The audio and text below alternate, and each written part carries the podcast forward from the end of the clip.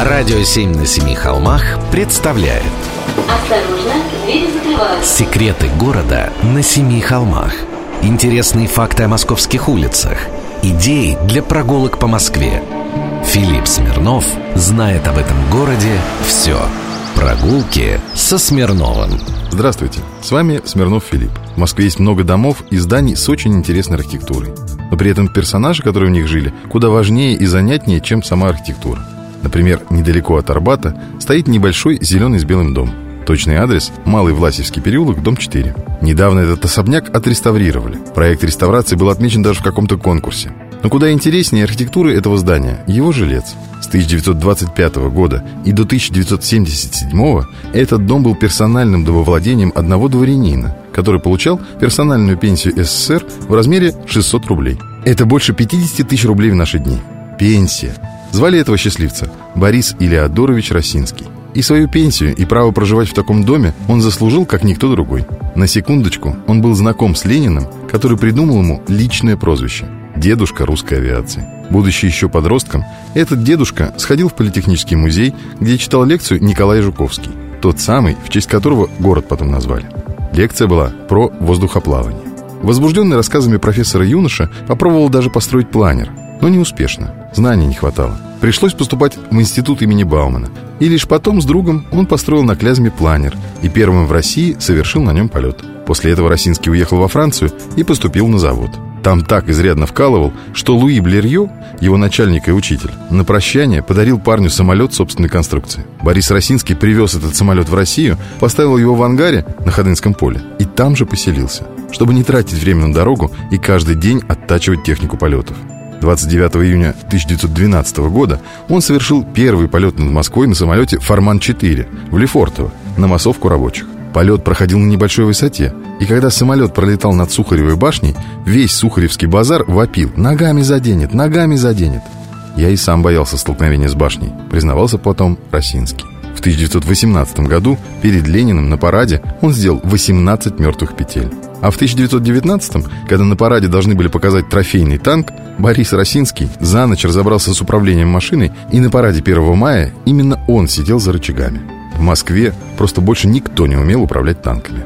Так что он еще и первый танкист Советской России. Так и хочется закончить фразой модных блогеров. А чего добился ты? Прогулки со Смирновым.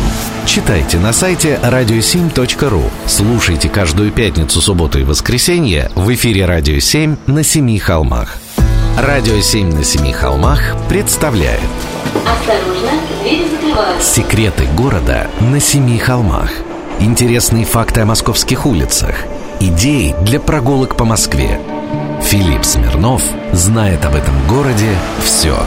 Прогулки со Смирновым. Здравствуйте, с вами Смирнов Филипп. В центре Москвы, в том месте, где встречаются два Арбата, новый и старый, стоит помпезная ресторация «Прага». Оставлю кулинарным критикам оценивать меню в этом предприятии общепита. Нас же интересует сам знаменитый двухэтажный дом со скругленным углом. Он был построен в конце XVIII века, и долгое время в нем сдавались квартиры. Во второй половине XIX столетия здесь открылся трактир «Прага». Чаще всего в трактире сидели извозчики, которые переделали незнакомое иностранное название в родное и волнующее их слух – «Брага». В начале XX века дом перешел к купцу Петру Семеновичу Тарарыкину, жившему по соседству, в доме 5, на Арбате. Говорят, купец выиграл дом то ли в бильярд, то ли в карты. Так вот, именно купец Петр Семенович переформатировал трактир в ресторан. Реконструкцию дома провел знаменитый московский архитектор Лев Николаевич Кекушев. Ресторан «Прага» с этой поры стал славиться ежегодными рубинштейновскими обедами. Это были такие встречи профессоров и выпускников консерватории. Для них и закатывали банкеты. Интеллигенция гуляла на широкую ногу. Шампанское в потолок, скрипки о колено. Барвиха Лухари Вилледж, как говорят в Ютьюбе. Но лоск и роскошь из-за этих гулянок быстро облупились. И в 1914 году Прагу пришлось еще раз ремонтировать. По проекту архитектора Адольфа Эрнестовича Эриксона дом был сильно перестроен. Появилась колоннада на крыше, множество различных по отделке и размерам кабинетов. Даже посуда в ресторане была сделана по особому заказу. На тарелках красовалась надпись «Привет от Тарарыкина». Владелец ресторана потешил собственное самолюбие. Но недолго музыка играла. После 1917 года ресторан, конечно, закрыли.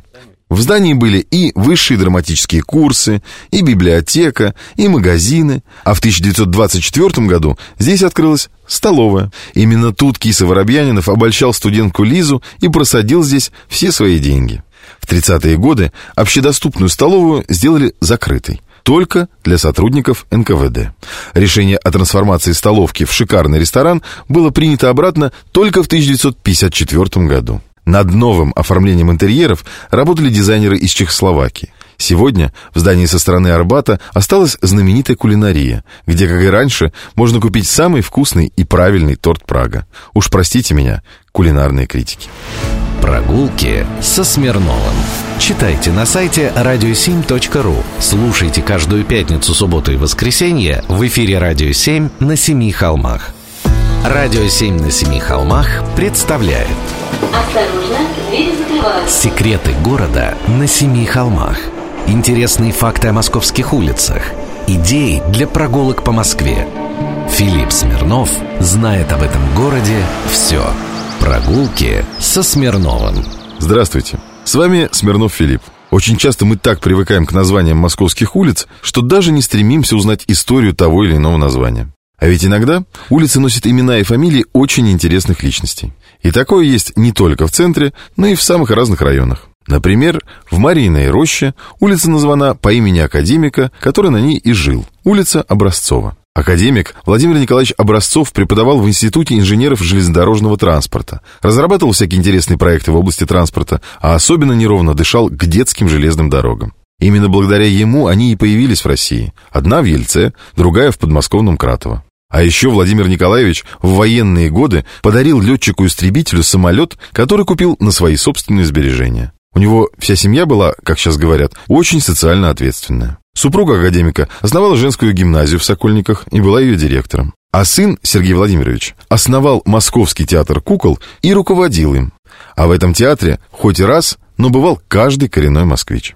Кстати, раньше улица Образцова называлась Бахметьевской. Именно тут находится одна из главных московских достопримечательностей 20-х годов 20 -го века – Бахметьевский гараж. А совсем недавно на этой улице в сквере перед Институтом транспортников появился необычный памятник – бронзовый студент. Его поставили здесь 1 сентября 2005 года, в день 110-летия Московского государственного университета путей сообщения.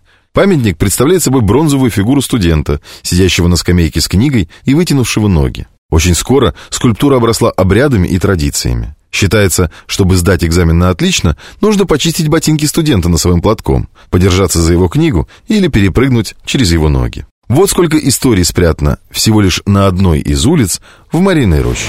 Прогулки со Смирновым. Читайте на сайте radio7.ru. Слушайте каждую пятницу, субботу и воскресенье в эфире «Радио 7» на Семи холмах.